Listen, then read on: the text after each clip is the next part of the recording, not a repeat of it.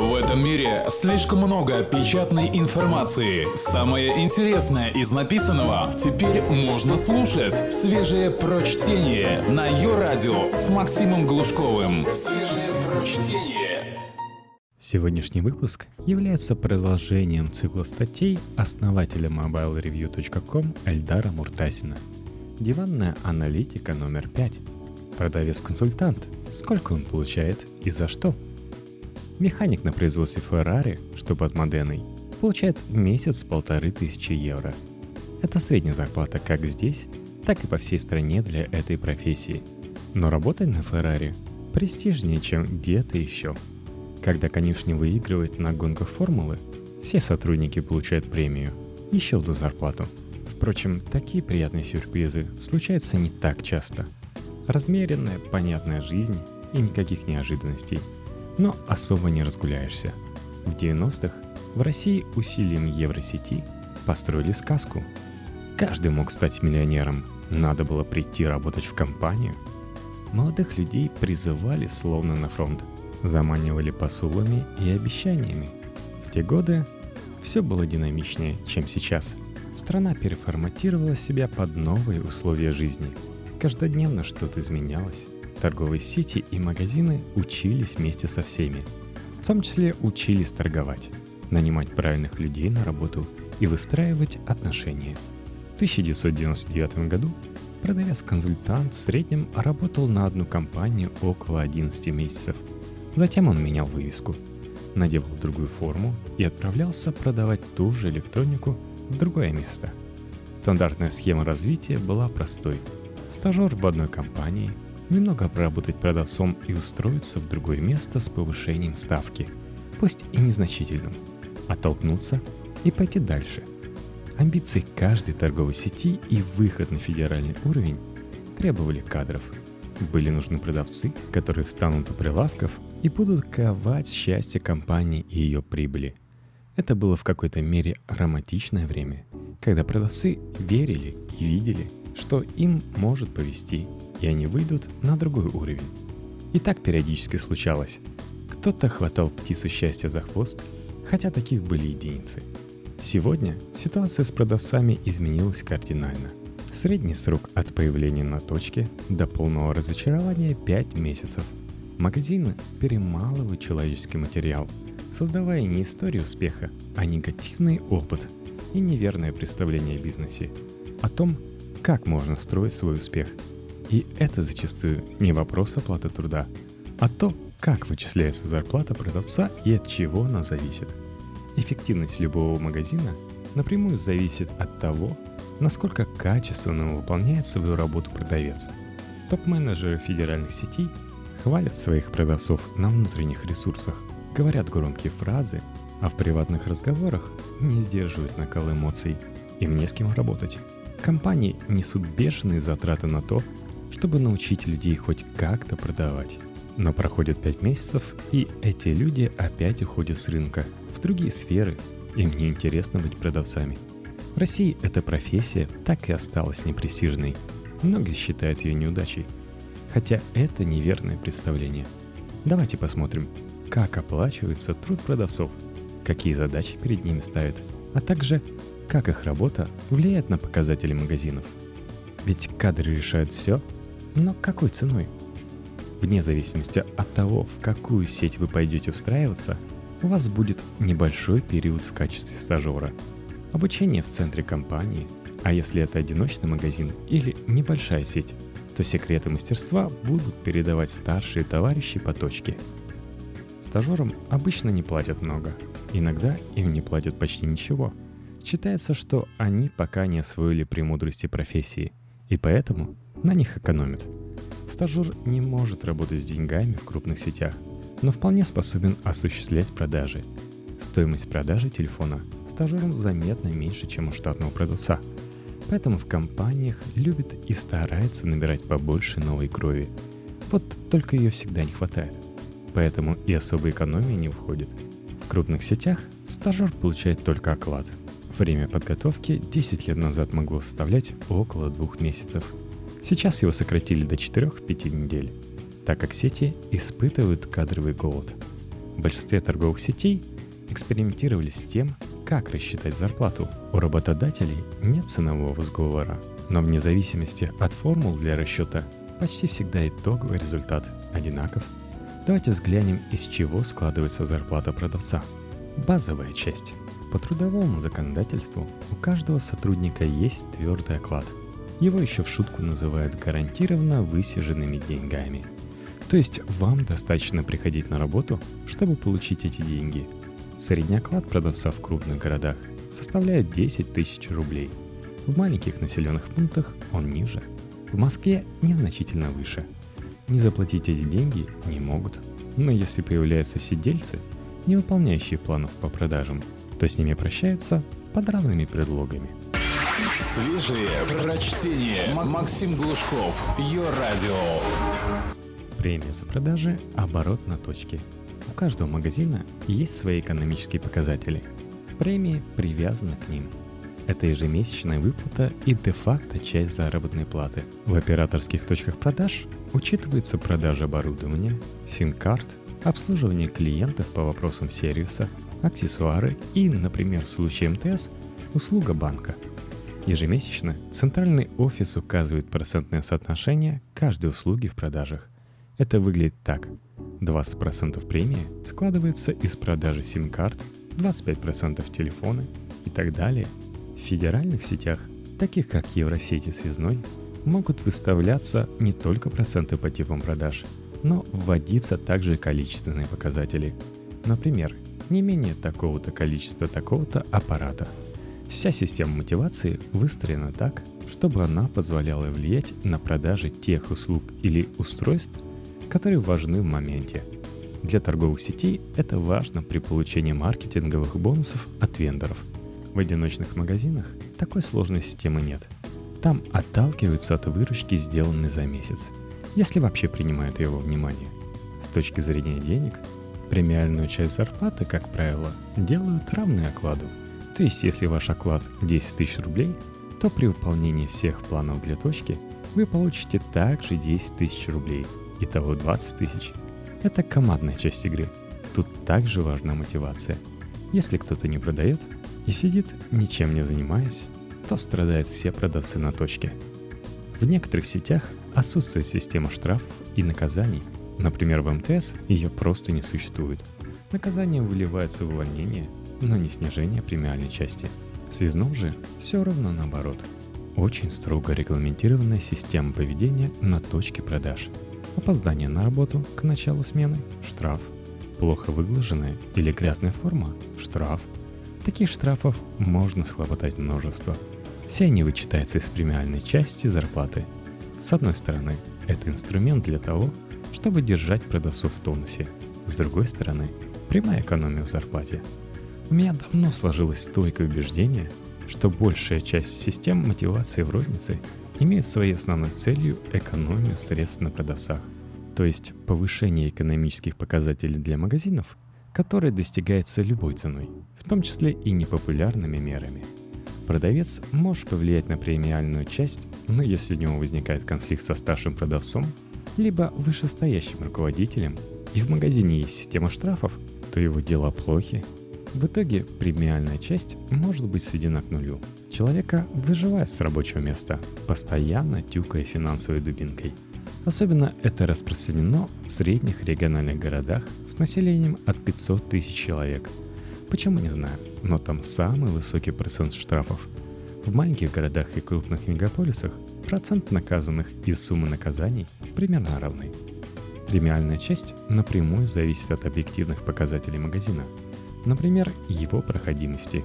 У каждого магазина есть минимальный оборот, выраженный в деньгах. Продавцы должны его выполнить.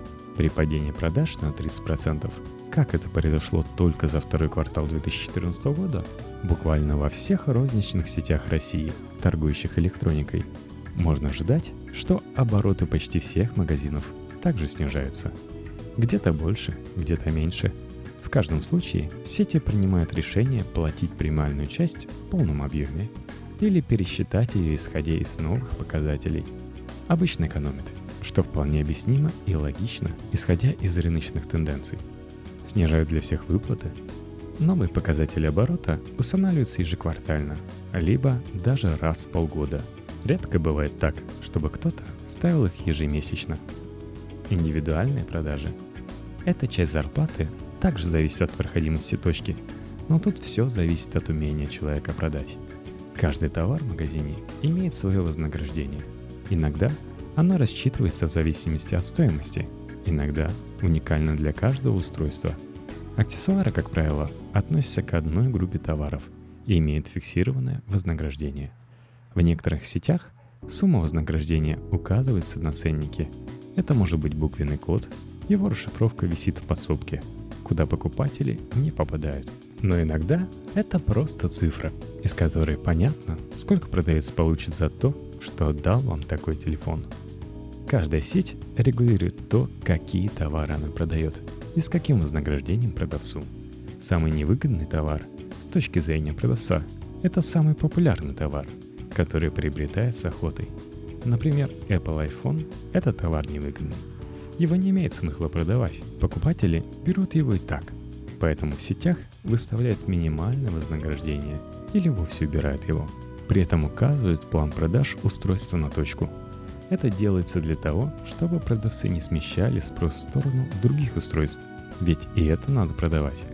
Невыполнение минимального плана влияет на премиальную часть зарплаты. Индивидуальный бонус – это клондайк для каждой торговой сети, так как она формально зарабатывает на своих продавцах и получает очень неплохие деньги от производителей, которые не учитываются в стоимости продаж, могут влиять на внутреннюю стоимость телефона. Формально для вендоров Статья расходов на продавцов в торговых сетях называется трейд-маркетинг. С сетью глобально договаривается о том, что продавец за единицу проданного товара получает оговоренную сумму. Она высчитывается исходя из действий конкурентов и положения на рынке. Максимальная сумма вознаграждения, которая применяется массово, составляет около 1000 рублей за аппарат. Как правило, это флагманы стоимостью 27-35 тысяч рублей. Для моделей среднего сегмента – Типичное вознаграждение колеблется в диапазоне 300-600 рублей. В бюджетном сегменте оно заметно меньше, может быть минимальным и составлять даже 50 рублей. Встречал такое, хотя сейчас этих цифр почти ни у кого нет. Только свежее прочтение на Йо-Радио. Производители отдают сети деньги на трейд-маркетинг и предполагают, что они будут транслироваться продавцам как правило, это вызывает нешуточные скандалы с выяснением всех обстоятельств. Производитель считает, что заплатив, к примеру, 1000 рублей, дает эти деньги лично продавцу. В торговой сети считает, что это деньги для нее, а бонус по модели увеличивается на некий процент, который справедливым считает сама сеть. Никогда полученные на трейд-маркетинг деньги не транслируются напрямую продавцам в полном объеме. Да это невозможно – с них нужно как минимум заплатить налоги. Поэтому и создается почва для скандалов. Тренеры Sony, например, утверждают перед продавцами, что за флагман платят 1200 рублей, а последние получают 800 и возмущаются. Прийти к единому знаменателю они не могут. Для понимания вопроса бонусов надо отметить, что их сетка формируется самостоятельно каждой торговой сетью и из собственного бюджета, а вот дополнительные бонусы что платят производители, рассматривается как нечто способное увеличить продажи конкретных моделей. В теории это так, на практике сильно зависит от сети и товара. Бывают разные ситуации, но всегда стороной, которая зарабатывает на дополнительных бонусах, становится сама сеть, а не продавец. Хороший продавец на средней по проходимости точке в Москве может заработать с помощью индивидуальных бонусов 20-25 тысяч рублей. Это потолок. На проходимой точке с высоким оборотом размер индивидуального бонуса по каждой модели снижается, но все равно доход ощутимо выше. Он может составлять 25-40 тысяч рублей. Очень часто в торговых сетях пример приводит именно такие точки, но по вполне понятным причинам они составляют меньшинство – и рассчитывать, что придя в магазин вы сможете повторить такой подвиг, нельзя. Тут все упирается в объективную реальность. Продавать можно тем, кто приходит в магазин. Чем больше поток, тем выше продажи. Продавец может увеличивать среднюю сумму чека, Но коренным образом переломить ситуацию он не сможет. Например, трудно представить, что продавец сможет уговаривать каждого второго покупать не один телефон, а сразу два. Типичный средний чек в настоящий момент составляет около 5500 рублей. Вознаграждение продавца с него в среднем 275 рублей. Вы можете посчитать, что чтобы заработать 15 тысяч рублей на личных бонусах, продавцу необходимо совершить как минимум 55 продаж. Но это идеальный сценарий. В реальности это число никогда не бывает таким. Обычно это порядка 100 продаж в месяц. Ведь тут очень разнообразное оборудование. Например, сим-карты, за которых платят совсем мало, но требуют объем. Число рабочих дней продавца составляет около 20 в месяц. Таким образом, получается, что он должен продавать от 5 устройств в день. Сложно, но выполнимо. Периодически я выхожу в качестве продавца на точке крупных федеральных сетей и работаю несколько часов. Это позволяет прочувствовать рынок, понять, что спрашивают люди, какие у них запросы. Очень полезный опыт. Не могу назвать себя гениальным продавцом, но я умею хорошо продавать дорогие телефоны и повышать свой бонус. В итоге отдаю его ребятам на точке, конечно же. Бывают и рекорды, Однажды я смог продать максимальное число Note 2. Весь запас, что был на точке в тот момент. Но в целом могу сказать, что это выматывающая работа, которой приходится тратить себя без остатка. После нескольких часов жизнь становится уже не мила. В коротком остатке вы видите, что зарплата продавца формируется из трех составляющих – базового оклада, премии, а также индивидуальных продаж. Средняя зарплата для типичной сети колеблется от 30 до 40 тысяч рублей в крупных городах и диапазон от 20-30 тысяч рублей для регионов и небольших городов. Не спешите говорить о том, что во многих точках зарплата может быть заметно ниже. Есть и такие, где платят 10-15 тысяч рублей. Но я указываю на крупные федеральные сети. Они ориентир, так как продавцы вольны выбирать место работы – Налетайте! Налетайте! Только на ее радио свежее прочтение. Удержать продавца на относительно низкой зарплате тяжело. Удерживать хорошего продавца невозможно, так как его умение с удовольствием перекупит небольшие сети, в которых уровень оплаты труда выше.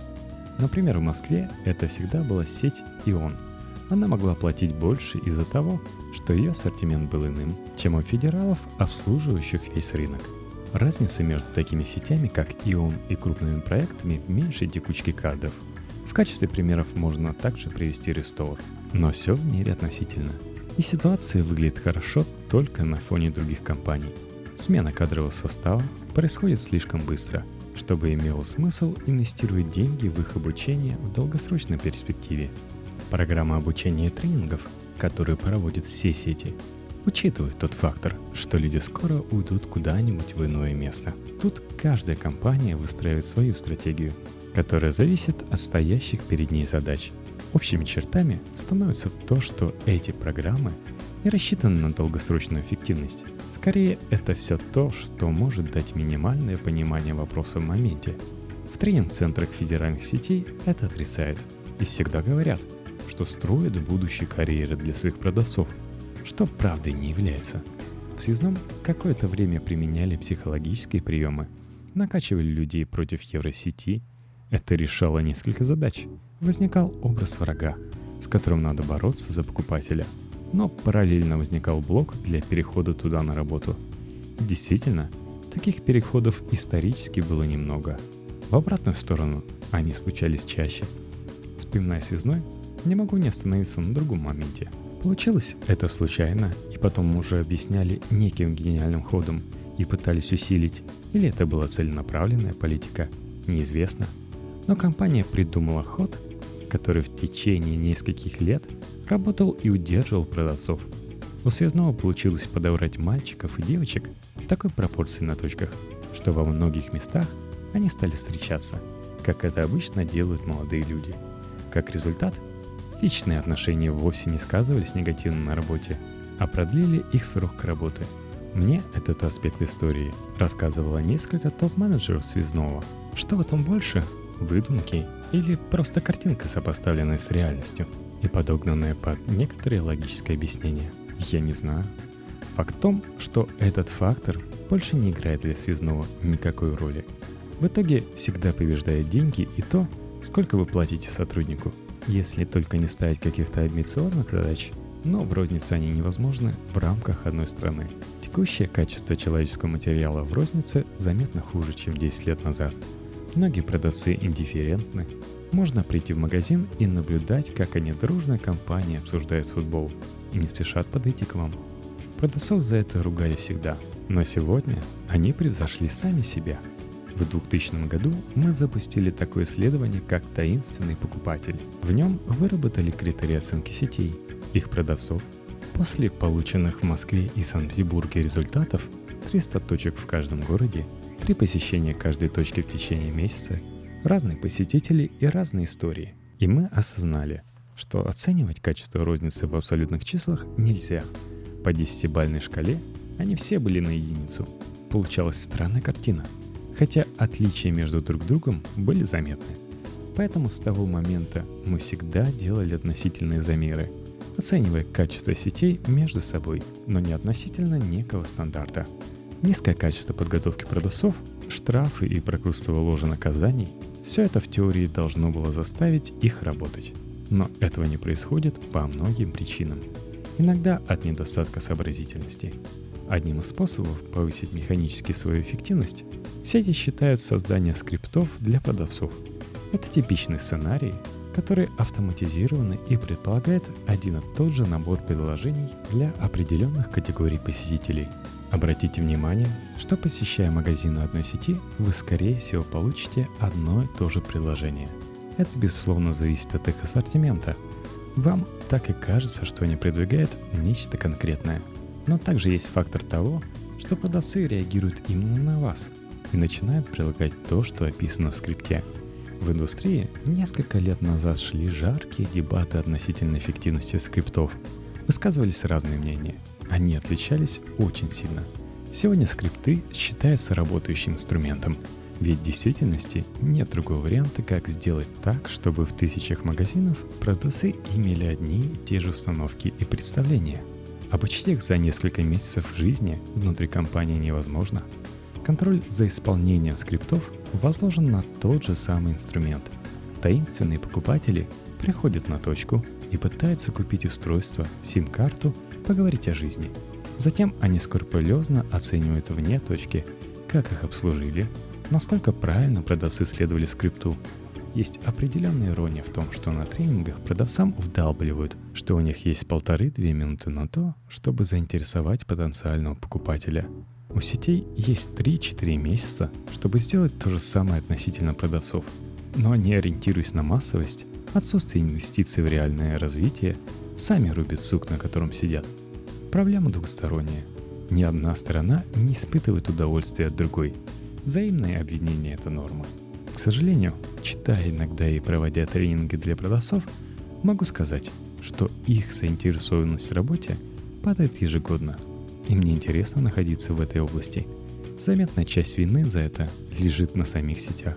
С другой стороны, все попытки инвестировать в будущие продажи, развивать продавцов, оканчиваются полным фиаско. В рознице есть еще один изъян, который Женя Чичваркин метко описал как-то в разговоре со мной следующим образом. Появляется в магазине один вампир, а дальше он кусает всех, и они все не хотят работать. Ничего не делают, просто просиживают штаны – надо выкорчевывать таких моментально, пока это не распространяется, как эпидемия. Деморализация продавцов происходит не снаружи, а изнутри. В качестве такого фактора выступают те, кто работает на точке, не видя перспектив и так далее. Они негативно влияют на всех продавцов. Последние два года из-за нехватки кадров многие, скрипя сердцем, закрывают глаза на вампиров. И напрасно. Они в итоге только усугубляют ситуацию – не вкладывая деньги в образование, сети должны чем-то привлечь продавцов, пустить им пыль в глаза. Это достигается программами, построенными по соревновательному признаку. Продай больше всех, стань лучшим продавцом региона, и вместе с другими победителями ты отправишься в путешествие на 7-10 дней. Обычно победителей набирается несколько десятков. Расходы на человека 200-300 тысяч рублей, что выглядит приятно и недоступно для них в обычной жизни – Но если пересчитать число победителей в течение года на тот доход, что они приносят компании, то получится вполне честная сделка. Они эти путевки зарабатывают.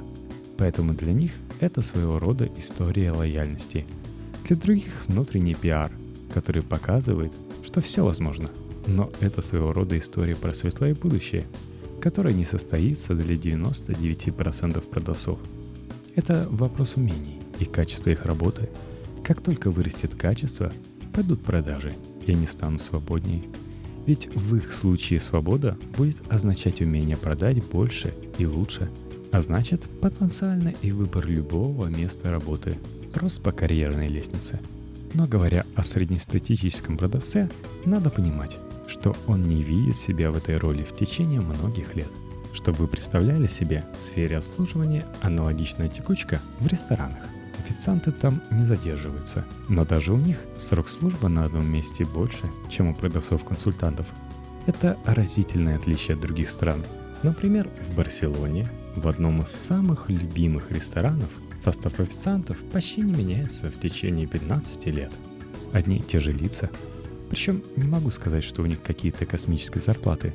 Разница в отношении к работе и том, как эти профессии воспринимаются в обществе – Текучка кадров в рознице связана еще и с тем, что профессия не считается престижной.